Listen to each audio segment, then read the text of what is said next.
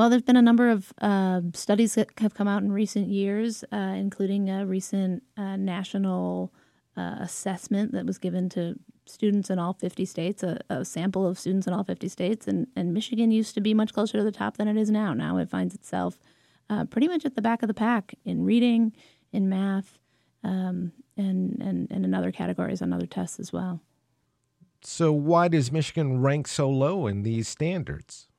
Well, that might depend on who you ask. Uh, there's a lot of different, um, a lot of people have a lot of different theories and a lot of different agendas, uh, a lot of different solutions that they've suggested.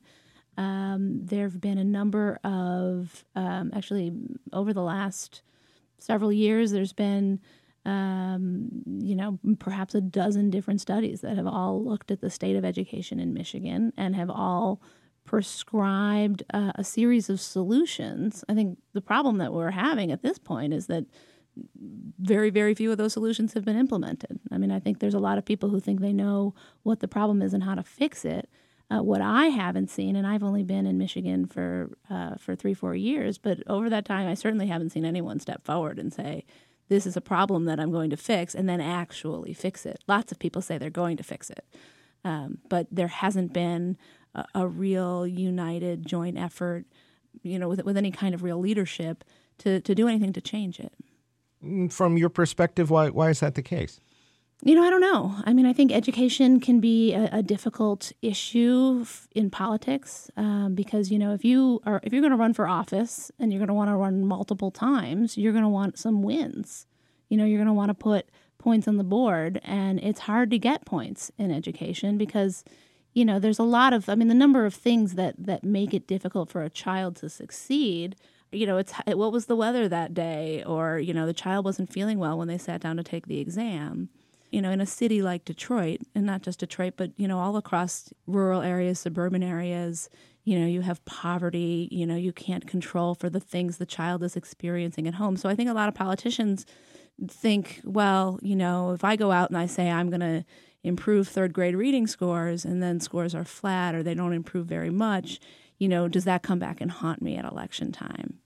And the other thing is, you know, fixing education probably costs money. I mean, there's lots of people who say, oh, well, money isn't everything. And I think that's probably true of everything. Um, money is, is almost never everything. Um, but by and large, the states that have shown higher performance have, uh, you know, put a lot more money per student into their schools than we do here in Michigan.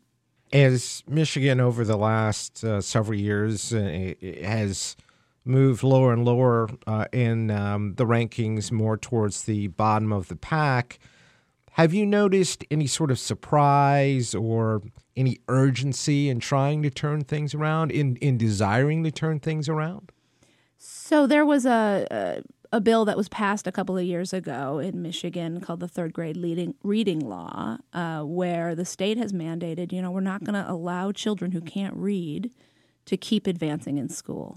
It was a very controversial um, package uh, of legislation, and it, it decreed essentially that most children um, won't be able to advance to the fourth grade unless they can pass the state's English language arts exam. Um, you know, there's there's sort of, if, you know, parents will have a way of kind of getting their child promoted, you know, review their body of work, or there's a, there's a process that can happen. Um, but in cities like Detroit, where less than ten percent of students on last year's exam were were making were meeting that benchmark of passing that that test, you know, it could be. I mean, I, I don't. No one no one really even knows what that looks like. You know, if if ninety some percent, or, you know, even if they even if they double the percentage of kids passing, eighty percent of kids, you know, do you create third grade part two over and over and over again? Um, so uh, there's been a lot of attention where people, where a lot of educators are saying, okay, we can't allow this to happen. And it isn't just Detroit. I mean, I think the number was forty-four percent of of third graders across the state of Michigan were passing that test, which means a majority of third graders, if that law had been implemented implemented last year, more than half of third graders uh, would still be in the third grade for the second time. Where do you think things are going to be in ten years? Significantly different? Better? Worse? You know, it's funny. I ask that question of almost everybody I meet with, and I meet with a lot of educators.